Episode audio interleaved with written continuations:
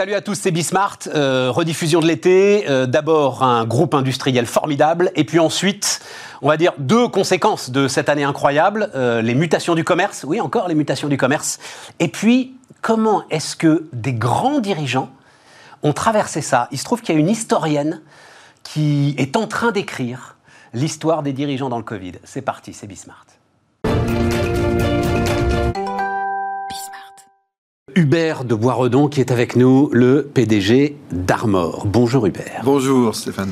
C'est super intéressant parce que, en fait, euh, ce qui motive cette invitation, euh, se révèle une fois qu'on regarde l'entreprise, que vous faites, etc., un petit peu anecdotique au regard de euh, tant d'ailleurs, euh, enfin l'évolution. C'est pour ça j'ai j'ai appelé ça développement par l'innovation, c'est-à-dire euh, l'évolution, mais on va en parler de ce que vous fabriquez, le point de départ, les points d'arrivée, etc. Que en ce qui concerne le management, l'actionnat salarié, enfin voilà, c'est- c'est c'est quand même très très intéressant tout ce qu'il y a au cœur d'Armor. Donc on est pas très loin de Nantes, c'est ça hein? On est à Nantes, le siège, On et, l'usine à, à la Chevrolière, à 15 km au sud de Nantes. 274 millions d'euros de chiffre d'affaires, c'est ça toujours euh, À peu près, on va s'approcher des, tout doucement des 300 Ouais. euh, cette année. 1900 salariés Ouais. Donc ça veut dire un... On est 700 en France, le reste à l'étranger. On est, euh, Armor exporte 85% de sa production Donc c'est des forces commerciales qui sont à l'étranger et industrielle. Et on a une trentaine de sites industriels et, de, et logistiques dans le monde entier sur les quatre continents. D'accord, d'accord, d'accord. Non, non, mais parce que 274 millions d'euros, 1900 salariés, et normalement c'est dans la distribution qu'on est avec des, des ratios comme cela, moins dans l'industrie quand même. Mais en fait, en fait, bon, pour ceux qui connaissent pas Armor, Armor c'est euh, une entreprise industrielle historique. Elle a plus pratiquement 100 ans. Ouais, Au départ, c'était le papier carbone, ouais. les rouleaux de fax, euh, les, les rubans de machine à écrire, les cartouches jet d'encre, cartouches laser, et maintenant de ce qu'on appelle des rubans transfert thermique qui impriment 6 étiquettes code barre sur 10 en Europe, 3 sur 10 dans le monde, euh, et tout ce qui est information variable sur emballage. Comment ça, comment ça, comment ça? 6 étiquettes code barre sur 10 en Europe? En Europe et presque 8 sur 10 en France. Ça fait combien? Je veux le, chi- le- on le fabrique, chiffre. alors, on fabrique 5000 km de films par jour. De non, mais films- les de étiquettes films code barre, vous en faites combien chaque jour? Ah bon, on en fait des millions. Mais oui, c'est ça. Des millions. En fait, nous, on, a- on- on fait les consommables qui impriment les codes barres. Vous achetez votre saumon frais, il y a un code barre dessus. Ouais. Ça va être un code barre qui va être adapté pour durer trois semaines. Ouais. Mais vous avez, vous achetez votre voiture, il y a, il y a un code barre sur la pièce qui doit résister à la chaleur, à la boue, à la graisse, etc. C'est un code barre avec une encre spéciale. Tout ça, c'est Armor qui fabrique le consommable qui va imprimer le code barre adapté à chaque situation. Le consommable qui va imprimer le code barre. Voilà, voilà, c'est ça. Ce qui fait d'ailleurs que Donc le consommable, c'est l'encre, en fait.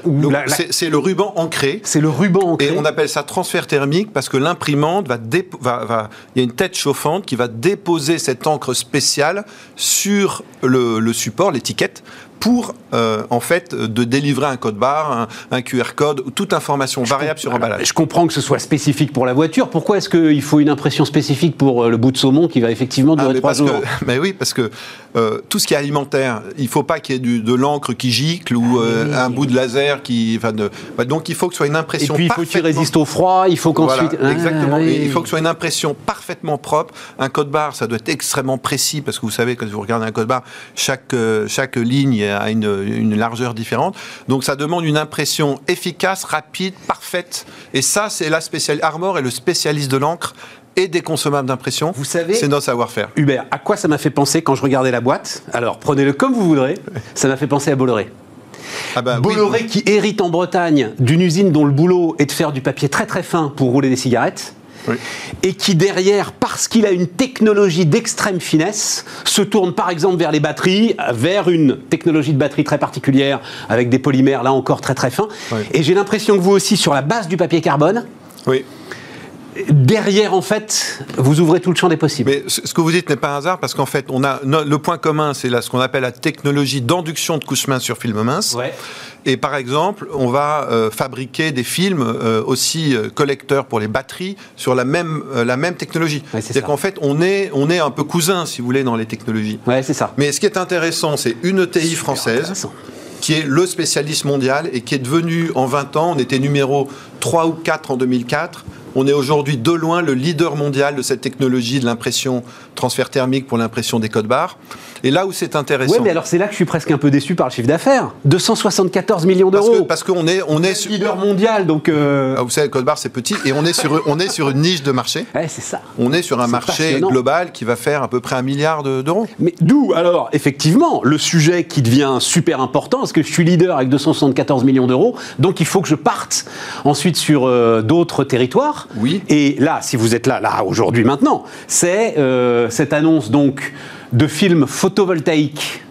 Alors Souple et mince, organique. organique. Alors j'ai noté le truc.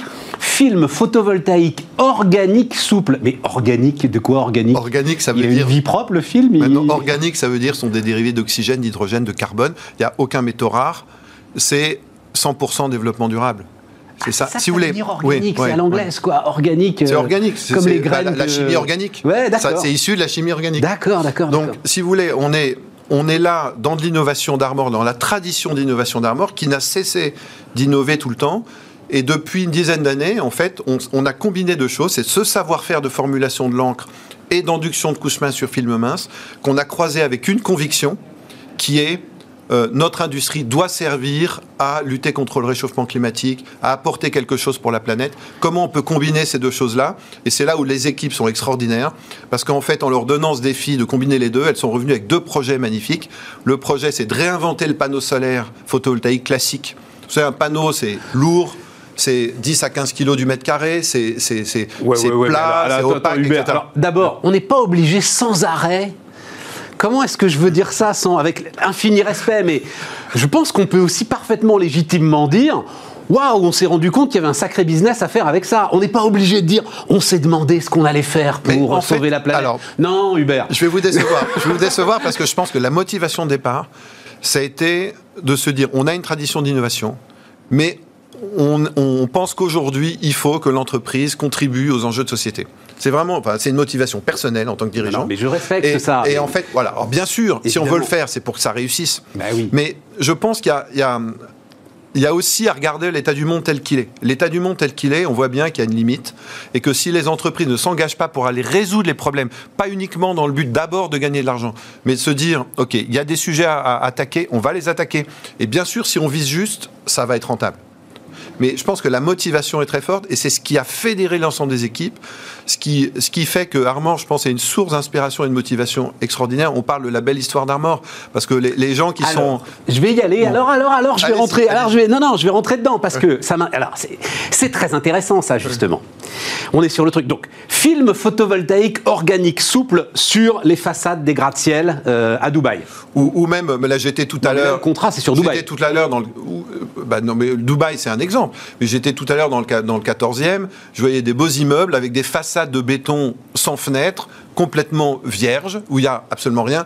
Et pendant ce temps-là, on va aller couvrir des, des champs agricoles avec du photovoltaïque. Est-ce qu'il n'y aurait pas d'abord. Non, non, non. Bon.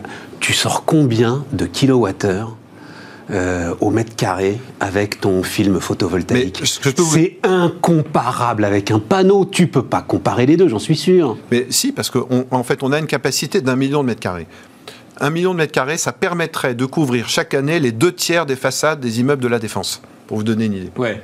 Imaginez que chaque année, on couvre de films. Et alors, et, et tu, mais tu produis, quoi- tu produis quoi comme énergie? Tu produis l'énergie à la limite pour allumer les LED qui sont dans les bureaux des. Ça peut, on, a, on a identifié que ça pouvait euh, couvrir à peu près 30% de l'énergie du, du, du- du bâtiment. Du bâtiment, voilà. Mais c'est considérable. Ben oui, c'est C'est considérable. considérable. Non, non. Mais je pense, je pense que l'enjeu, l'enjeu, il faut prendre du recul. L'enjeu, il est que euh, il y a des millions de mètres carrés, d'hectares de, de, de surfaces bétonnées aujourd'hui qui sont couvertes par rien. Parce qu'en fait, elles ne sont pas adaptées pour aller mettre des panneaux solaires classiques. De la même manière, il y a des surfaces de toits fragiles absolument partout, des hangars, des choses comme ça. On ne peut pas mettre de panneaux. En fait, moi, de mon bureau à Nantes, je vois des, des tas de toits où il n'y a rien. Et nous, on se dit, plutôt que d'aller couvrir des champs agricoles qui sont faits pour produire, on veut couvrir l'ensemble des surfaces Mais bétonnées de la que planète. Fais, fais, fais ce que tu as. Fais ton truc, c'est génial. Mais pas plutôt que tu as besoin des deux. Jamais Mais tes films dis- photovoltaïques ne je- remplaceront les panneaux Alors, solaires dans les champs de. Je dis ça parce que je pense que l'État, le gouvernement doit aussi prendre ses responsabilités. Ah. C'est-à-dire que, c'est-à-dire, je pense qu'il faut une impulsion aujourd'hui de l'État pour se dire est-ce qu'il est normal que ces surfaces bétonnées euh, ne soient pas couvertes et ne soient pas encouragées à être couvertes. Alors, euh, et je pense que là, il y a un vrai enjeu, si vous voulez. L'enjeu, c'est quand même, on est, on est dans un, dans- on voit bien que cette crise sanitaire est encapsulée dans une crise écologique majeure. Il faut qu'on puisse attaquer le sujet vraiment. Mais donc ça veut dire quoi? Tu veux des subventions? Je veux, par, par exemple, par exemple. Mais non, enfin, attendez, tu- j'attends pas de subvention Ah bah spécialement. non. Mais par contre, qu'on puisse dire que quand un immeuble est construit, il faut que des surfaces de béton qui soient sans fenêtre puissent euh, servir en même temps de production euh, énergétique. Ça, ça serait intéressant. Donc tu veux augmenter les coûts de construction Tu veux Non, une norme mais par, exemple- par exemple, en Californie, ils disent. En, c'est- Cali- en Californie, C'est de- dingue, ces entrepreneurs Non, non, non, incroyables attends, attends. qui, une fois qu'ils ont trouvé un truc, voudraient protéger à tout prix leur marché par des pas- normes et par des contraintes et par. C'est pas protégé, c'est en fait être associé pour résoudre un problème majeur qui est celui du réchauffement climatique. Par exemple, en Californie, on dit si un immeuble euh, contient un certain pourcentage d'énergie photovoltaïque, l'État dit au lieu de construire deux étages, on va pouvoir en construire trois. Ouais. Eh Bien, ça veut dire que le surcroît, le, le coût de cette énergie photovoltaïque est immédiatement remboursé. Non, mais aujourd'hui, Voyez, enfin, la construction fait, euh, sait faire euh, des immeubles à énergie positive, avec ou sans film photovoltaïque sur les surfaces de béton ou sur les surfaces vitrées. euh, Oui, enfin, vous n'en voyez tu pas beaucoup. Regardez, Ben, les, les- les je- immeubles, je- les immeubles déjà construits, ils produisent, ils ne sont pas énergie Alors, positive. non, non, non, mais il se trouve que, alors, euh, je connais depuis. tu- euh, Sun Partners, tu connais Sun Partners? Oui, bah, Tu connais mais- Ludovic mais- Deblois? Oui. Non, non, mais alors, attendez, je raconte l'histoire très très qui s'est passé Eh ben, eh bien, bien sûr. Est-ce qu'ils ont été encouragés Mais non, mais à un ils- moment, c'est le, disparu. business, c'est la vie. Ils ont disparu. Donc, attends, je le dis très très vite. Ludovic Deblois, bah, qui est venu ici d'ailleurs, il a écrit un bouquin très sympa. Voilà. Euh, Euh, il a écrit un bouquin très sympa pour en partie raconter son histoire. Donc, WeSips, tout est dans le titre. What you see is photovoltaic surface. Une pub extraordinaire. extraordinaire. Donc sur toutes les surfaces, tu peux mettre ce Voilà. film photovoltaïque. Le problème, c'est que la rentabilité est pas là. À un moment, il y a quand même, enfin, il, faut voilà. absolument. Mais non, mais dans ce débat qui est passionnant, Hubert, Oui. il faut absolument trouver de la rentabilité économique. Tu y arrives pas. Oui, mais alors là, on, on est, on est sur le sujet de l'innovation, et là, on touche quelque chose qui est majeur. On, est, on connaît tous, et Sun Partner l'a connu comme Armor le connaît, on est dans cette fameuse courbe en J. C'est-à-dire qu'en fait, on innove, on investit, on crée une, on, on a Armor a investi pratiquement 100 millions d'euros dans cette nouvelle technologie, ce qui est considérable Ah oui, pour voilà. une ETI comme la nôtre. D'ailleurs, bon. Parce Maintenant, quoi le on- résultat? J'ai donné le chiffre d'affaires, mais c'est quoi le résultat de Ah, Armor est très rentable D'accord. globalement. Donc on a, on a, voilà, on a une très belle rentabilité, ce qui a- nous a permis d'investir dans de la diversification comme celle-là. Bon, Alors, maintenant, 100 millions d'euros, ça doit être plusieurs années de résultats quand bien même. sûr, Oui, c'est voilà, sur on est 10 ans. C'est sur 10 ans. Ouais, on est. C'est à peu près 10 millions par an, ce qui est pour nous, une taille Énorme. comme la nôtre considérable. Donc on a, on a l'unité de film photovoltaïque organique la plus grande du monde, un million de mètres carrés de capacité. On s'est dit, voilà, on va être encouragé par les énergéticiens qui vont commander des larges quantités. Bon. Mais les mêmes énergéticiens, à raison, je leur en veux pas, disent Ah, mais attendez, on attend que vous soyez aussi compétitifs que les panneaux chinois pour pouvoir vous acheter. Maintenant, expliquez-moi, quand vous commencez une innovation et que vous démarrez les premiers volumes, comment vous pouvez être aussi compétitif qu'une production chinoise euh, de panneaux très larges, dont, par- qui sont souvent fabriqués d'ailleurs à des conditions douteuses. On commence à se demander si les. Si, voilà, bon, mais bien bon, sûr, mais les, enfin, donc- bon, les- donc, les- donc, à un moment, à un moment, il faut savoir ce qu'on veut. Le vrai sujet, j'étais le, 20 le 24 octobre Ce 2018. qu'on veut, c'est des solutions qui fonctionnent. Pour que les solutions fonctionnent, il faut qu'elles trouvent leur rentabilité. Oui, mais il y a le moment de l'impulsion, du démarrage. Et ça, le- parce que sinon, on n'innovera jamais. Le président de la République, Tous le 20 les inventeurs du monde, à ce moment-là, vont vouloir être soutenus d'une manière ou d'une autre Mais- par euh, les autorités. c'est tu bien le doit- Est-ce que la France n'a pas soutenu au départ le Concorde, le TGV, Et les grandes innovations le crédit d'impôt recherche, t'as énormément de dispositifs pour soutenir ton innovation aujourd'hui. Oui, oui, mais c'est pas suffisant. En fait, le sujet, le sujet. Bon, est-ce que ah, non, mais le Non, mais sujet. c'est intéressant. hein. Le, le sujet, c'est est-ce que l'État, comme euh, client potentiel, se dit à un moment, on a des milliers de mètres carrés de bâtiments. Bâtiments de la Défense à Ballard, euh, le ministère de l'économie, Et etc. je passe des contrats.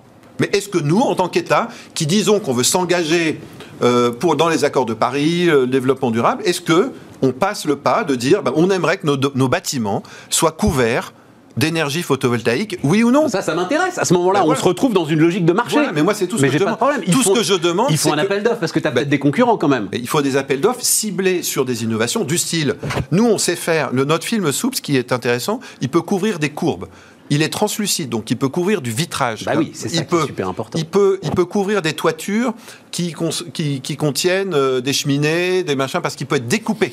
Il peut faire des formes euh, architecturales absolument extraordinaire d'un point de vue design et artistique. Donc il faut des appels d'offres qui correspondent à ce qu'est l'innovation. Si vous voulez, le film photovoltaïque organique, c'est le smartphone, c'est le smartphone des ordinateurs. Oh Donc si vous faites un appel mais non, mais, non, mais non, Bon, mais j'ai toujours pas la puissance. Je, je sais pas moi, euh, comment est-ce que tu, je, je sais toujours pas quelle puissance sort de ton, je sais pas moi, d'un mètre carré ou de 100 mètres carrés de tes films photovoltaïques. Oui, mais je pense que c'est même pas le sujet, parce qu'en Ah, fait, si, c'est non, non, non, non, c'est pas le sujet, parce qu'en fait, on n'est pas comparable à des panneaux. Donc effectivement, le rendement aujourd'hui, il est inférieur aux panneaux, parce qu'on est Très inférieur. il est très inférieur aux panneaux parce qu'on est dans une euh, perspective de- d'innovation, de, rupture. Et, mais par contre, on va couvrir des espaces qui ne peuvent pas du tout être couverts, Bon, mais couverts par des panneaux t'as classiques. Dubaï, c'est 500 km de film, c'est ça euh, euh, 500 km carrés de film par an, euh, Dubaï, c'est ça? Mais on, Je vois, on- non, a un projet- capacités, En ça. fait, Dubaï, le gouvernement de Dubaï a, a décidé de lancer 1 gigawatt Ouais. de solaire par an. Ouais, Or, ils comme ils n'ont pas de des films, là, le gigawatt, mais, mais justement, ils sont extrêmement intéressés par cette technologie parce que ils ne peuvent pas couvrir leur grande tour. Un gigawatt, non, je le dis comme ça rapidement, c'est l'un des deux réacteurs de Fessenheim, par exemple. hein, donc. Mais ça, c'est cette volonté. Oui, ça Et se comment ils peuvent le faire? Ils peuvent le faire uniquement en couvrant leur tour de euh, d'énergie ont photovoltaïque. désert pour y mettre des panneaux à Dubaï. Mais vous, vous, vous avez déjà essayé de mettre des panneaux sur des tours de, de, de vitrage translucide? Ils ont, ils ont Impossible. le désert. Enfin, à Dubaï, c'est un peu là, Impossible. mais juste à, juste à la sortie Voilà. de Dubaï, euh, Ce qu'ils veulent, c'est largement couvrir- la place c'est de mettre des panneaux. ce qu'ils veulent, c'est Non, couvrir. non, alors, il- Bon, attends, voilà. parce que c'est, tout ça est passionnant, je le savais. Voilà. 4 minutes, non, non, sur le, le modèle de management quand même, c'est-à-dire euh, association très large. Management et personnel ont 57% du capital On de. a 75 aujourd'hui. Ah, vous êtes à 75 aujourd'hui J'ai dû lire ça sur. Je le dis juste comme ça, j'ai dû lire ça sur ton site internet, donc. euh, Bah, ça, vous faut le mettre à jour. C'est une recomposition du capital il y a quelques, quelques temps. ouais. 75%. Et alors, mais management et personnel Management 50, personnel 25 ou? On est, on est tous ensemble 75. et le perso- en fait, il y a 500 salariés actionnaires. On a créé. 500 en fait, salariés voilà, actionnaires. Quand en 2014, euh, le, le fonds de participation industrielle a vendu, ses- qui, qui possédait la majorité d'Armor, a vendu ses participations. On s'est dit, voilà, on veut maîtriser notre destin industriel et d'innovation. On s'est tous mis ensemble. On a vraiment, quand je dis tous mis ensemble, c'est qu'on a tout mis. On s'est endetté, on a euh, personnellement j'ai risqué ma maison, tous mes biens, etc. Ah, avec bah. mon épouse et mes associés aussi. On a tout mis parce que on s'est dit on a la possibilité justement de croire dans des innovations qui sont risquées, mais qui font du sens. voilà. Et ce qui est, et ce, et ce qui est, ce qui est assez merveilleux, c'est de voir que euh, ce projet, c'est celui de l'ensemble des salariés. Un petit exemple, crise du Covid. On a, on a innové, par exemple, dans la fabrication additive 3D. Ouais. Donc on a créé une entité. En trois jours, nos équipes ont été capables de faire basculer le site en usine de guerre de fabrication de visières de protection au moment où, vous savez, tout, tout le monde manquait de masques, etc. Bravo. On a, on a fabriqué 100 000 visières de production Bravo. pour les CHU, pour les médecins, pour les dentistes, pour les infirmiers, etc. Voilà, et ça c'est Armor, c'est cette capacité d'adaptation. Et ça, je vais te dire, Voilà. parce que j'en ai 10, 20, 50, 100 des histoires comme ça. Ça, c'est l'industrie, en fait. Ça, c'est les industriels et une capacité incroyable de mobilisation Voilà, voilà. pour euh, l'ensemble des dispositifs qui étaient nécessaires. Mais euh, euh, quand même, il, quant à 75% du capital, il faut quand même de temps en temps aller chercher des capitaux pour investir massivement. Bien sûr, on a cinq fonds d'investissement à nos côtés C'est ça. Qui, Et eux, on a- ont les 25 qui ont les 25. et peuvent amener Voilà. des millions quand... voilà, exactement. Et on a des très grands projets. On investit quand même plus de 30 millions d'euros d'investissement par an. et qui eux-mêmes, à mon avis, c'est ça qui est merveilleux dans ce qui est en train de se passer. C'est qu'eux-mêmes, ils peuvent intégrer l'ensemble de ce que tu fais, y compris la gouvernance, Oui. dans leur propre bilan, Ah ben bien sûr. ISR, ESG. Bien sûr, ça. je pense que le fait qu'Armor soit un industriel leader mondial d'un côté, mais engagé dans l'innovation sociétale, je pense que ça crée une certaine, euh, comment dire, une certaine noblesse de ce qu'est l'économie, l'entreprise aujourd'hui. Et ça, c'est quelque chose auquel je, je tiens personnellement. Moi, je, je suis absolument convaincu que l'entreprise est utile à la société. C'est un peu mon combat, ma vocation. Et en associant le maximum de salariés avec nous, on va faire des choses extraordinaires. Et c'est pas terminé. On, voilà, on est, on est, on est parti sur. sur du long terme, on aimerait construire un groupe industriel de développement durable et d'innovation Bon, sociétale. on va se revoir, euh, Hubert. euh, on est associé avec une initiative formidable. Alors, lyonnaise, hein, on, tant pis, hein, pas, voilà, nos anciens actionnaires. Qui s'appelle l'entreprise du futur. Voilà. Et je pense qu'à cette occasion-là, tu m'as l'air euh, hein, parfaitement, euh, parfaitement apte à être associé à l'ensemble de cette magnifique initiative. On vous racontera ça, ce sera à la rentrée. Euh, merci Stéphane. Dans le cadre de dans le cadre du, de, de, de, nos développements. Euh, Hubert de Boiredon, donc PDG euh, d'Armor, était avec nous sur Bismart.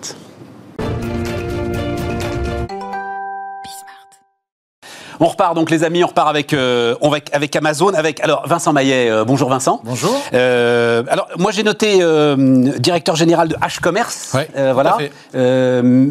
filiale d'Avas, c'est ça Exactement. Voilà, filiale d'Avas. International en fait. International. je, je, je, suis en train de développer, enfin ça fait trois ans déjà, hein, une structure qui est ouverte dans sept pays déjà, dont le but est de est de est d'acculturer le réseau sur toutes les transformations du commerce dans le monde. Ah, génial.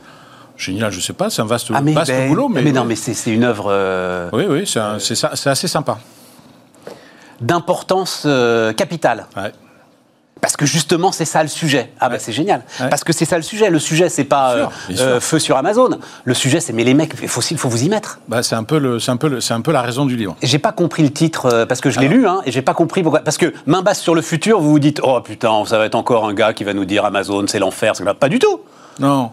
Vous expliquez, vous décryptez le sujet euh, avec euh, beaucoup d'objectivité. Oui, oui, oui. Quand je dis même bas sur le futur, ce qui est, ce qui est intéressant, et ce que j'essaie de faire passer à tous mes clients et à tous les distributeurs, voire tous les chefs d'entreprise de France, c'est qu'aujourd'hui, quand vous regardez Elon Musk, euh, Jeff Bezos, sont des gens qui ont réussi d'un point de vue opérationnel, enfin, par plein d'aspects. Mais ils ont aussi réussi parce qu'ils ont une vision et surtout, ils ont su projeter leur entreprise dans cette vision.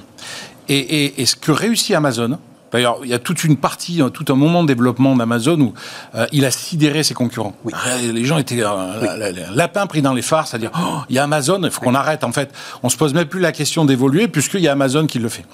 Et en gros, il a réussi ça, c'est-à-dire cette idée de je me projette à 20 ou 30 ans, je vais vous montrer ce que sera la distribution dans 20 ans et je vais la fabriquer. Et c'est ce qu'il fait tous les jours. Et donc le, titre, quand je dis même bas sur le futur, c'est un peu ça, c'est-à-dire qu'en fait, il s'est approprié le futur. Si vous regardez maintenant aujourd'hui, la distribution, elle, elle est en train de de, converger vers ce que euh, la vision de Jeff Bezos sur la, distribution, sur sa façon à lui d'inventer le commerce. Alors, par plein d'aspects, il a raison. Vous, racontez très bien. Et moi, je me souviens du moment, le, premier jour où il parle des drones. Et je me souviens de l'éclat de rire général de l'ensemble des experts, experts des drones, experts du monde aérien, experts du commerce. ce Jeff Bezos. Je me rappelle. Tu parles. C'était il y a combien de temps? C'était il y a 8 ans. C'était 2013. Et voilà. C'était février 2013. C'est ça une vision. Et, maintenant, ça ne fait de doute pour personne qu'un jour ça arrivera. Euh, oui, enfin, ça, a commencé d'ailleurs. Ça a commencé aux États-Unis, ça a commencé en Australie, ça a commencé en Norvège. il y a déjà énormément de, clients qui sont distribués par des drones. Ça a déjà commencé.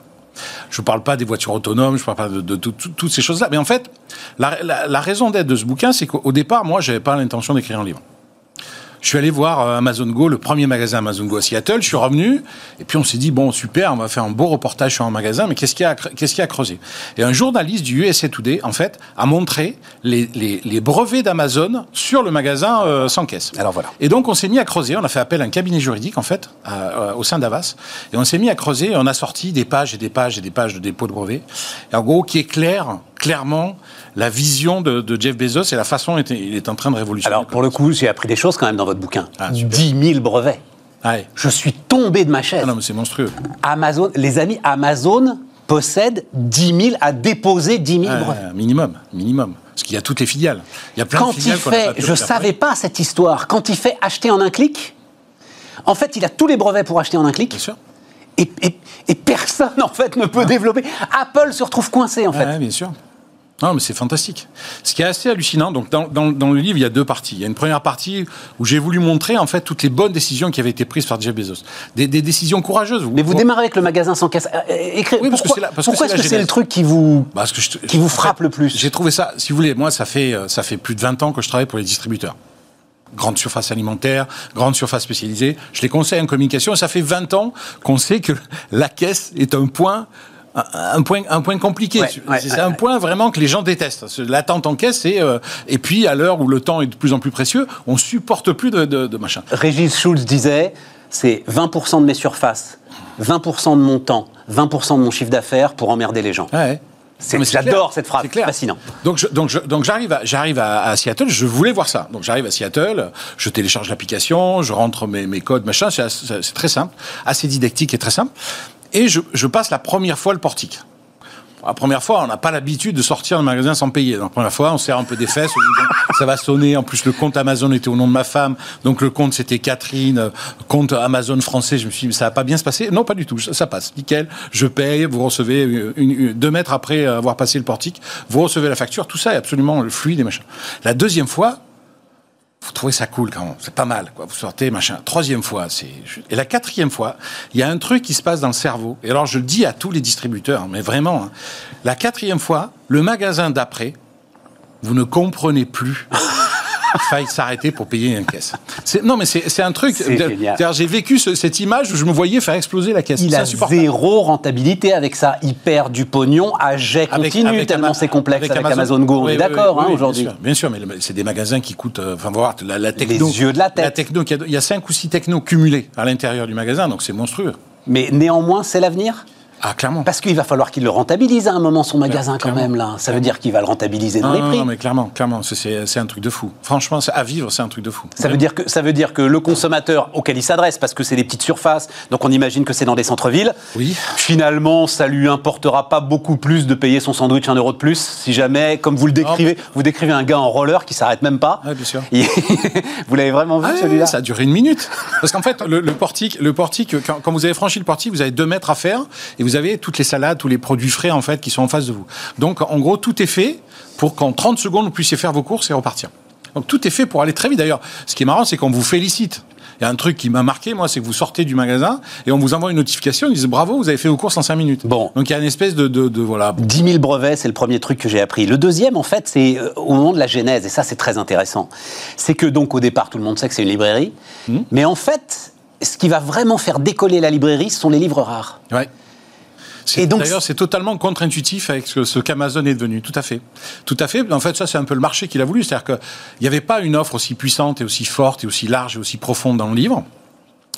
Il s'est aperçu assez rapidement que le livre était une cible assez, assez facile, puisqu'il a commandé euh, des, des livres euh, sur, sur des sites e-commerce, donc c'était Barnes Noble à, l'époque, et, la- et, la- et le, et, le, pli est arrivé tout abîmé, le livre était abîmé, il s'est dit, bon, en fait, il y a un business à faire parce qu'ils n'ont ils ont pas tout compris.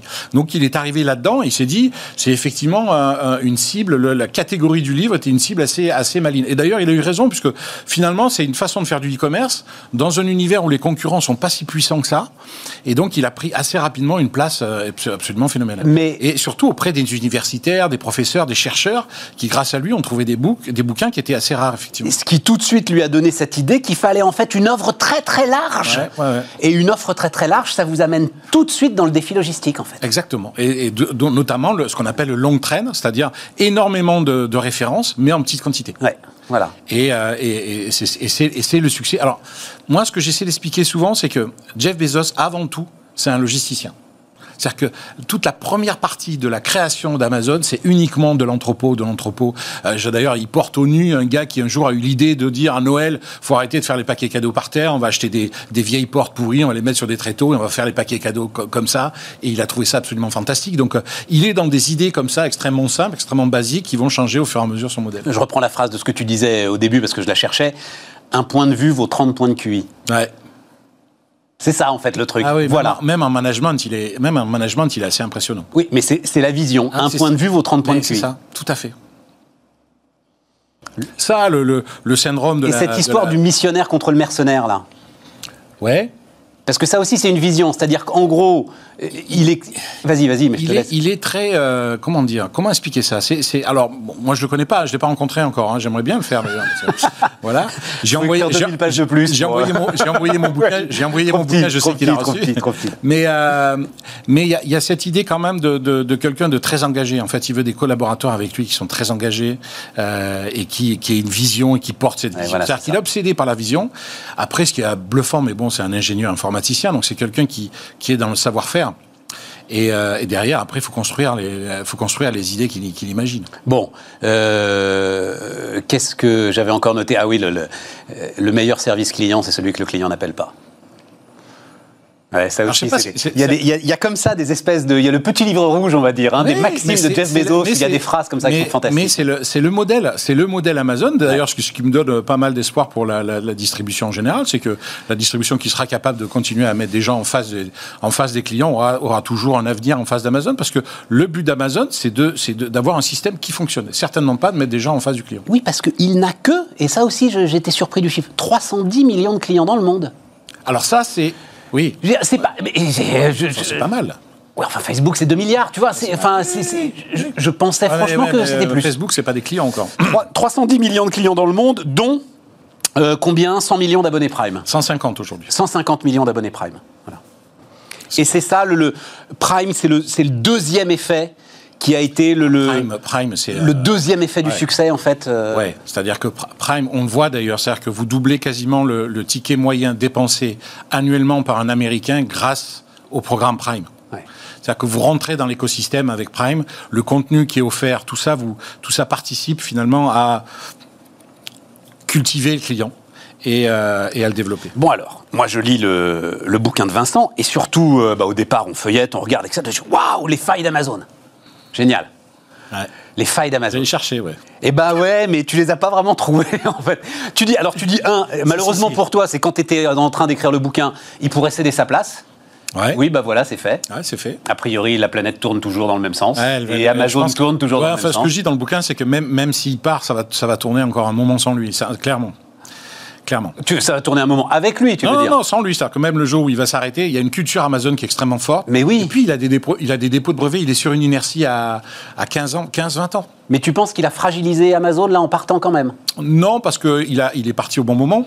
Au moment où euh, quasiment l'action est au maximum. Elle est à 3000 euh, 3000 dollars l'action. Euh, ce qui est absolument incroyable. Il faut savoir que quand j'ai commencé à, à travailler sur le, sur le bouquin, elle était à 1000 dollars.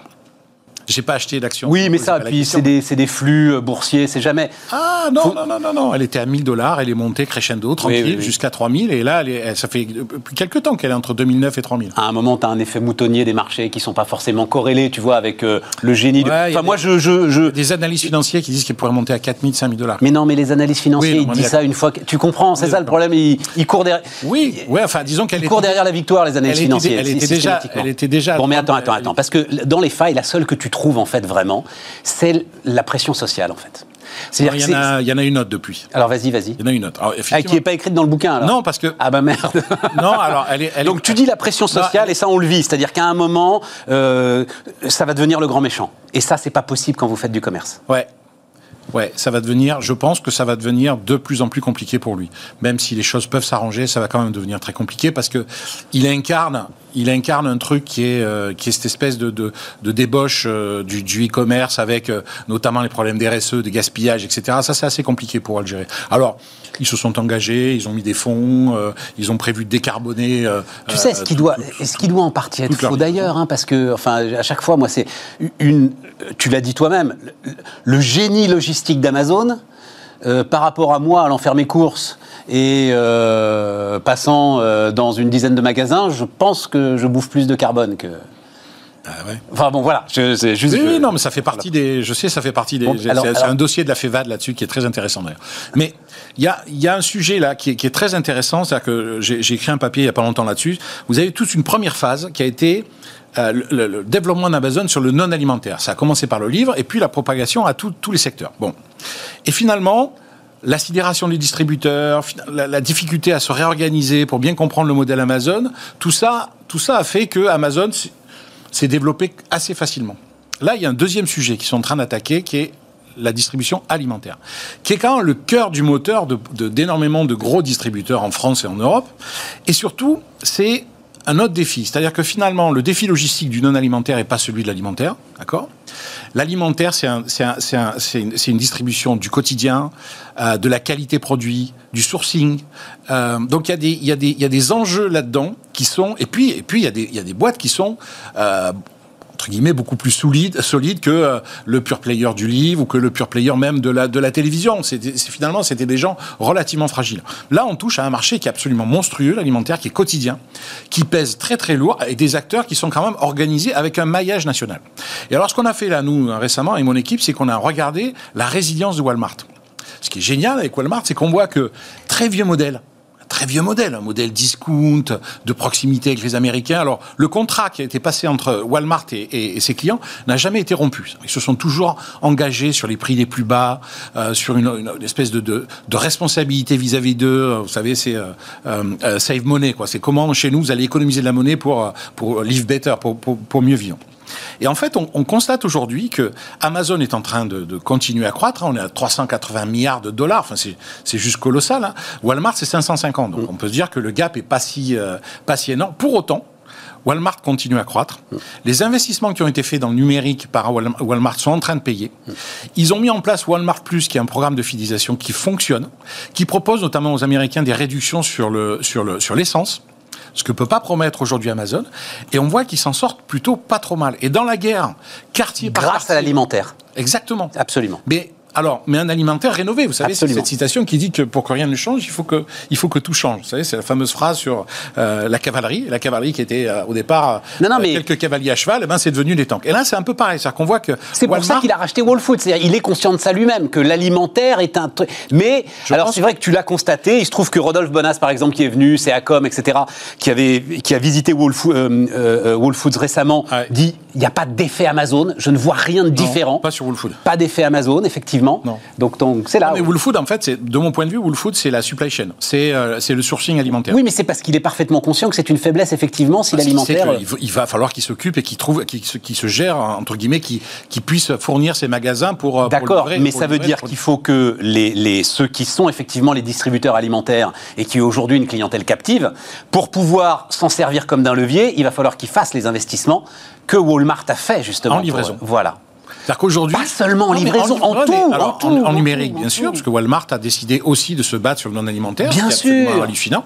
Mais surtout, on voit aujourd'hui, Walmart est en train de tester de nouveaux magasins. Alors, c'est marrant. J'ai pareil. Il nous reste 50 secondes. J'ai fait comme Amazon. Je suis allé chercher les dépôts de brevets de Walmart. C'est très intéressant parce qu'ils ont déposé les brevets de magasins des magasins euh, entrepôts où tout le toit en fait est plein de produits qui descendent avec toute une logistique derrière, des drones, des voitures autonomes et, et des gens aujourd'hui qui vont, qui vont livrer jusque dans le frigo des clients.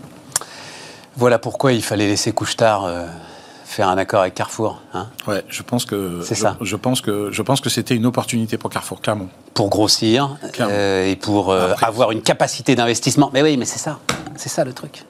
Pour justement que ce soit pas main basse sur le futur. Voilà. Bon, merci Vincent. Merci à vous. On repart, les amis. Et donc, on repart avec euh, Pauline Leclerc. Bonjour, Pauline. Bonjour, Stéphane. Euh, alors, euh, perle d'histoire. Bah, perle d'histoire, ouais. C'est notre aventure, je vous le présente. Non, non, non, juste, je, non, on va raconter un peu. Donc, j'ai mis mémoire des entreprises face au Covid. Enfin, voilà, il faut que ça rentre dans les. Mais alors, oui, un mot de perle d'histoire, parce que depuis, alors depuis combien de temps Perle d'histoire existe? Depuis 10, 12, 12 ans. Ouais, 12 ans. 12 ans, c'est vraiment une aventure entrepreneuriale. Au début, c'est l'idée euh, qu'on file en disant bah, tiens, euh, moi j'aimerais tellement euh, mieux connaître l'histoire de ma famille et puis d'histoire de famille aux histoires d'entreprise et, la découverte d'un métier génial, passionnant, qui est l'ingénierie historique. L'ingénierie historique. Ouais.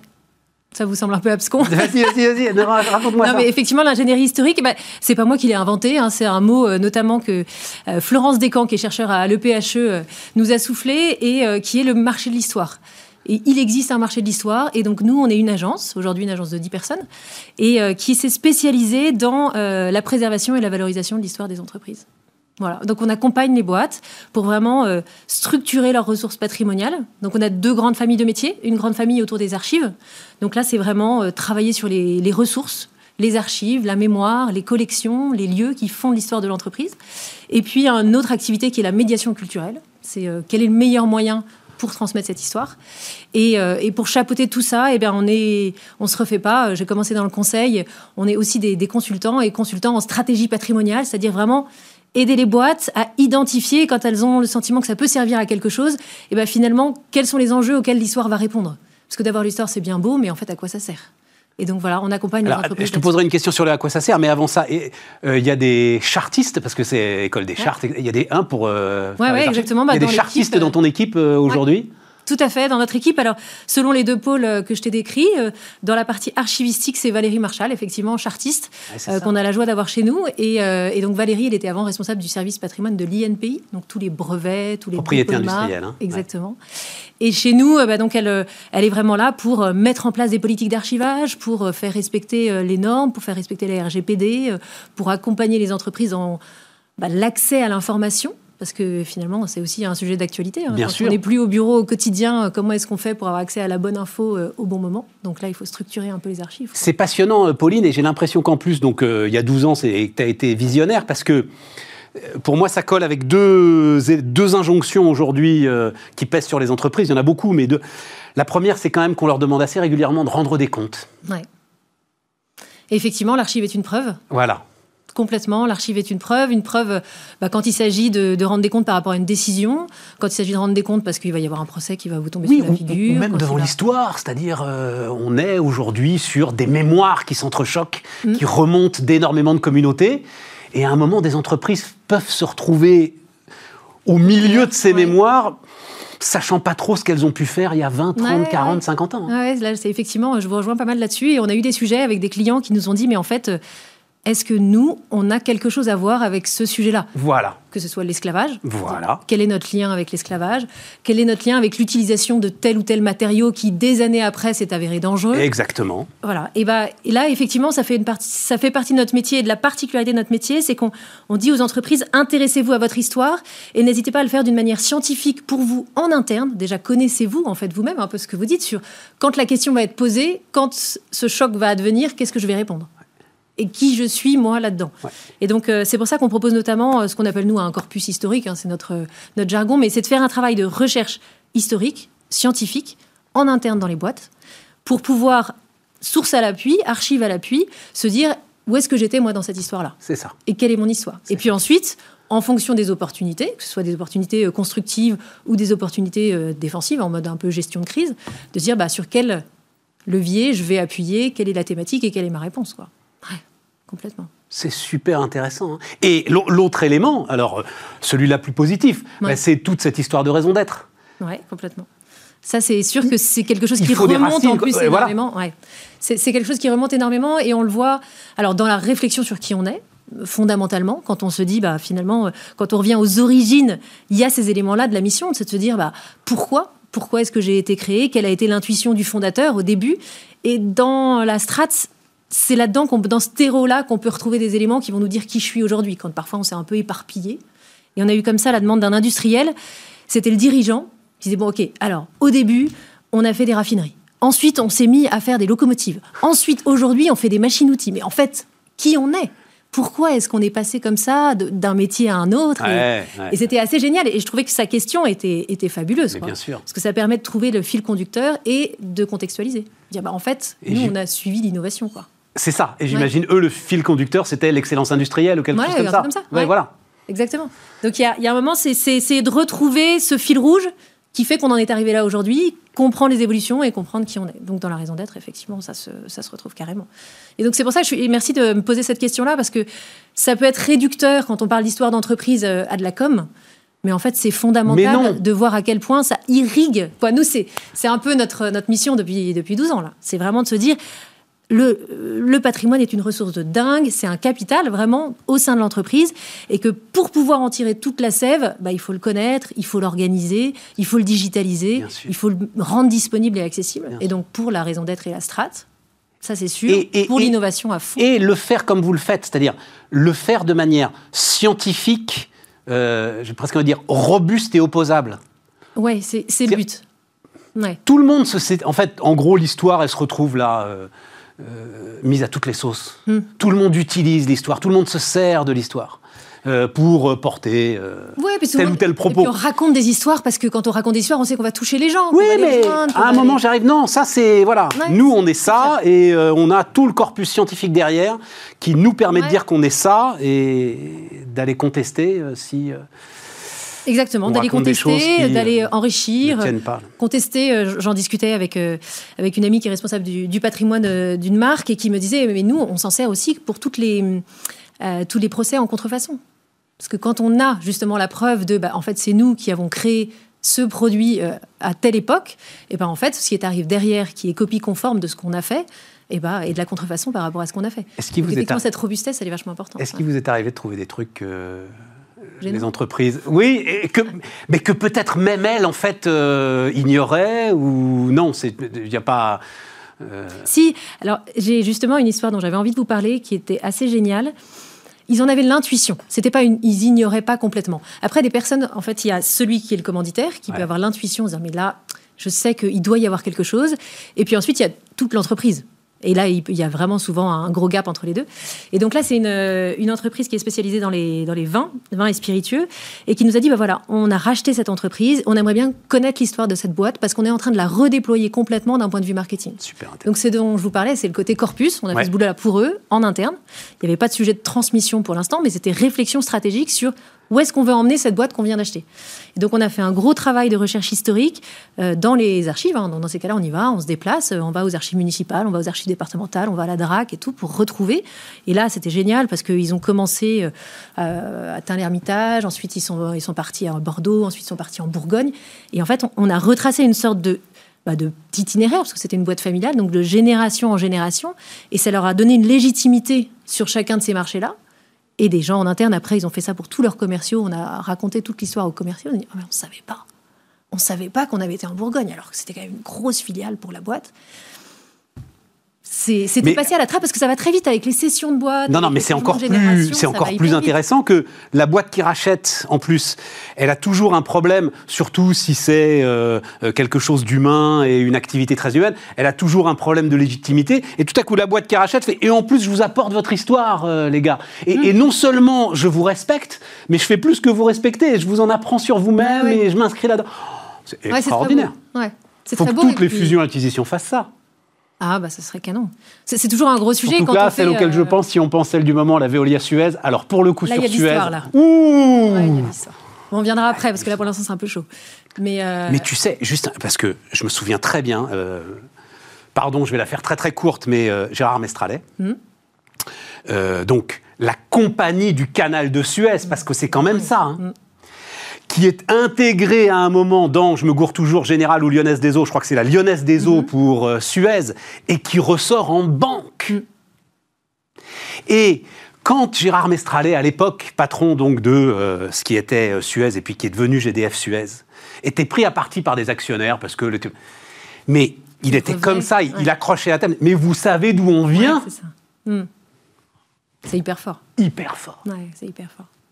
Non, mais ça donne effectivement une, une légitimité, un ancrage, une crédibilité qui est, qui est fondamentale. Bon alors, Pauline, on fait blabla, Ouais. mais euh, mémoire des entreprises, fa- mémoire des entreprises face au Covid. Donc Ouais, ça c'est l'actu. voilà, ce que tu as décidé de faire, c'est euh, donc euh, enregistrer des dirigeants, c'est ça? Ouais.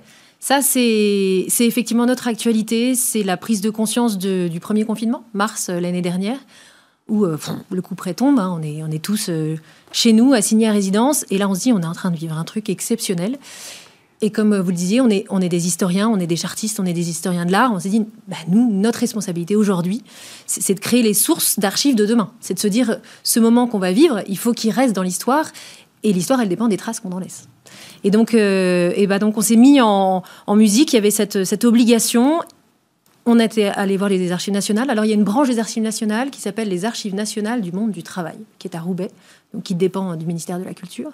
Et on leur a dit écoutez, il faut qu'on documente ça. On va faire l'histoire de la décision à travers la mémoire des dirigeants. Est-ce que ça vous intéresse? Alors qu'ils étaient tous chez eux, c'était non essentiel, tout était fermé. Ils ont dit ah, c'est génial, on prend. Et donc, euh, on s'est dit ensemble, bah, maintenant, il faut que ce soit faisable. Nous, ce qu'on fait, c'est un service d'intérêt général. Donc, ce sera un don. Et donc, on a rassemblé ensuite des partenaires. Il y a euh, des mécènes. Il y a KPMG qui nous accompagne en tant que mécène. Il y a l'Observatoire B2V des mémoires euh, également. Et puis, il faut qu'on tire des enseignements de ce qu'on est en train de vivre, de, de tout ce que les patrons vont nous donner. Et donc, euh, le SCP. Ce partenariat, euh, le SCP, c'est les chercheurs, le- l'école. Ah oui, voilà, c'est ça. Ouais. L'école de management, et, et c'est des chercheurs derrière, c'est des enseignants-chercheurs qui vont pouvoir prendre la matière et commencer pour maintenant à, à- tirer des enseignements. Alors, c'est ma première question. Donc, euh, combien tu en fais des entretiens? 40 40, ouais, on en 40 est à 42, entretiens. ça nous a un petit peu. Voilà. Des SBF 120, plutôt des grands patrons, lourdes responsabilités. Ouais, on, on hein. a commencé par des gros Ouais. en se disant on- c'est le rêve hein, d'aller voir tout le monde, mais à un moment, euh, il y a aussi un- une limite de moyens. Et donc, euh, les gros, on a 40 dirigeants, CAC 40, euh, ETI. ADP, Nexens, Pierre et Vacances, Renault, Sodexo. Ouais. Total, et Pouyanné, il vous a. Ouais. Accorder une demi-heure. Ils sont super hein, parce que Non, mais ça- c'est vraiment ça- eux un don qu'ils font aussi à l'histoire. hein. Ah oui, mais Ouais. ça prouve aussi, oui, l'importance. Eux-mêmes ont Du choc. conscience. Ah oui. Complètement. Parce que pour que Pouyanné vous donne une demi-heure, euh, Mm. j'aimerais bien qu'il me la donne. moi. Non, mais c'est vrai qu'on a été. euh, Il y avait un peu un pari hein, de se dire est-ce qu'ils vont avoir la disponibilité euh, pour nous pour nous donner leur témoignage. Et en fait, euh, on a été très agréablement surpris. Ils ont vécu un truc qui était tellement dingue. Ils ont été très fiers de leurs équipes. Ils ont euh, mis en œuvre des choses euh, inhabituelles et ils se sont dit il faut que ça reste dans l'histoire. Ils ont, ils ont vraiment été sensibles à la démarche. Et donc, euh, effectivement. euh, 30 minutes, parce que, enfin, euh, je pense que tu voulais plus, mais c'est pour justement avoir C'est leur pour avoir de la disponibilité. C'est parce qu'on était sur un sujet très précis qui était l'histoire de la décision. Donc, euh, il y a une dizaine de questions. C'est les mêmes questions pour tout le monde. C'est ça, c'est normé et scientifique. Hein. Ouais, c'est normé. Le, le but, c'est vraiment de créer de l'archive. Et là, ce qu'on réalise, c'est une campagne d'archives orale. Donc, ça a été normé. Normé au début méthodologiquement dans le questionnaire, qui est le même pour tout le monde sur le choix de la thématique. Et puis normé derrière dans l'analyse, parce qu'on fait euh, des trucs archivistiques, hein, donc des fiches chronothématiques, des fiches témoins, des fiches enquêteurs, pour que ça devienne vraiment une archive.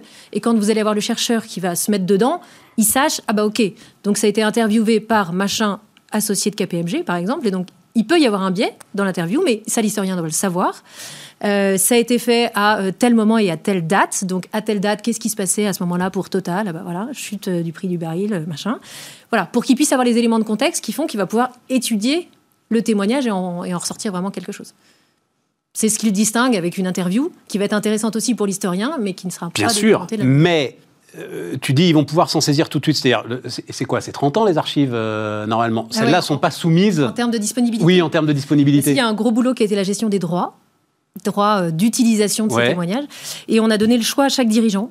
Et donc, euh, il peut soit tout de suite céder son témoignage, Ouais. soit le céder uniquement euh, en salle de lecture. Donc, il faut aller à Roubaix, et voilà, c'est plutôt une démarche euh, d'historien, soit le laisser, le garder confidentiel pendant 25 ans. Ouais, voilà, c'est ça. Voilà, ça, selon le code du patrimoine, c'est le secret des affaires. Donc, euh, mais vraiment à notre aussi euh, Qui grand gardé? bonheur. qui, qui euh, le garde au secret ah ouais, c'est pendant ça. 25 ans? Non, ça, on ne le dira pas. Mais par contre, euh, Bah, j'ai fait le petit calcul pour m'amuser. Il y a plus de 90% qui ont dit tout de suite. Oui, je comprends. Ouais.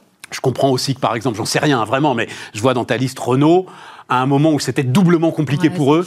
euh, voilà, peut-être que lui, dit. euh, si- en, en tout cas, s'il est sincère, je pense, s'il est sincère avec toi, il a dû Il dire, euh, euh, laissez ça de côté un Voilà. petit peu. Et c'était bien, effectivement, comme Ouais. vous le dites, de, de pouvoir donner cette, euh, cette voix à la sincérité et à l'authenticité. C'est ce qu'on va rechercher. Quoi. Ouais, c'est ça. Donc, ils n'avaient pas le questionnaire en avance, donc ils avaient la possibilité de rendre le truc confidentiel.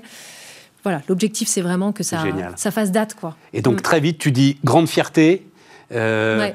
Moi, j'ai posé la question, puis maintenant j'ai arrêté, mais à chaque fois, je posais la question, au, bah, pareil, aux grands patrons, quand même, ceux qui avaient des très lourdes responsabilités. Qu'est-ce que tu as appris? Ouais. Et tous, c'était sur euh, les possibilités d'agilité Ouais. d'une organisation humaine qu'ils ne soupçonnaient pas. C'est ça qui ressort aussi. C'est ça qui ressort. Et euh, ce qui ressort aussi, et ce qui était assez étonnant, inattendu, euh, comme nous le disait euh, Jean-Philippe Bouillot, là, chercheur à l'ESCP, c'est qu'en fait, ça a été une phase d'accélération. Là où on se dit, bah, tout le monde a été stoppé, potentiellement, il y en a même certains qui ont dû fermer, arrêter leurs usines. Quand on parle de, de hauts fourneaux pour le groupe Pochet, c'est des choses lourdes. Mais en fait, ça a été aussi une occasion d'accélération parce que des choses qu'on pensait inamovibles eh ben, ont été obligées de bouger. Des, des process logistiques, des process de fabrication. Voilà, on a été obligé d'approvisionnement, on a été obligé de faire autrement. Et donc, on a trouvé d'autres solutions qui vont, qui vont perdurer. Donc, euh, donc, cette agilité, ça, ça a été très, très fort. Et, et cette accélération, euh, c'est aussi des, des clients, quoi, des, des témoins qui nous ont dit euh, on a fait le ménage dans notre portefeuille client. En fait, il y avait une question de survie. Donc, il y a un moment, on est obligé d'aller à l'essentiel parce qu'on ne peut pas approvisionner tout le monde. C'est dur, mais il faut choisir. Mais en fait, le choix qu'ils font, qui est un choix stratégique qu'ils font maintenant, c'est aussi tout ça de gagner pour la suite. Donc voilà, ce genre d'accélération, euh, Monsieur Pouyanné nous en a fait part aussi.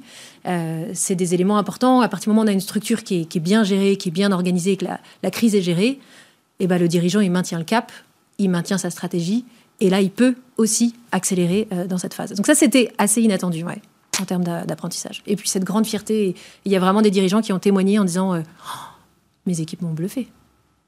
Et là, c'est toute l'émotion qui remonte, toute la fierté, et aussi les choix d'une organisation le plus décentralisée possible, le plus proche du, local possible. Parce que dans les groupes internationaux, euh, la réaction qu'il faut avoir en Chine, et puis ensuite en Italie, puis ensuite aux États-Unis, avec tout en, tout à fait. en cascade, euh, c'était difficile. quoi. Donc c'est le local qui prend des bon. décisions. On attend le bouquin, il faudra faire un bouquin, un magnifique bouquin avec tout ça, non euh, On va y réfléchir. Ouais, ouais. Non, mais c'est vrai, il y a une journée d'études là, qui est organisée à l'ESCP en mars. par Jean-Philippe. Et, là, il va faire signe à quelques amis chercheurs. Lui est, spécialisé en sociologie, tous ceux qui sont spécialisés plutôt en management, pour tirer des enseignements de tout ça. Est-ce que ce sera des articles? Est-ce que ce sera un bouquin? Est-ce que ce sera... On verra, mais effectivement, on a assez envie de le lire. L'histoire et les entreprises, euh, les amis. Donc, euh, Pauline Leclerc, perle d'histoire, notre invitée sur Bismart.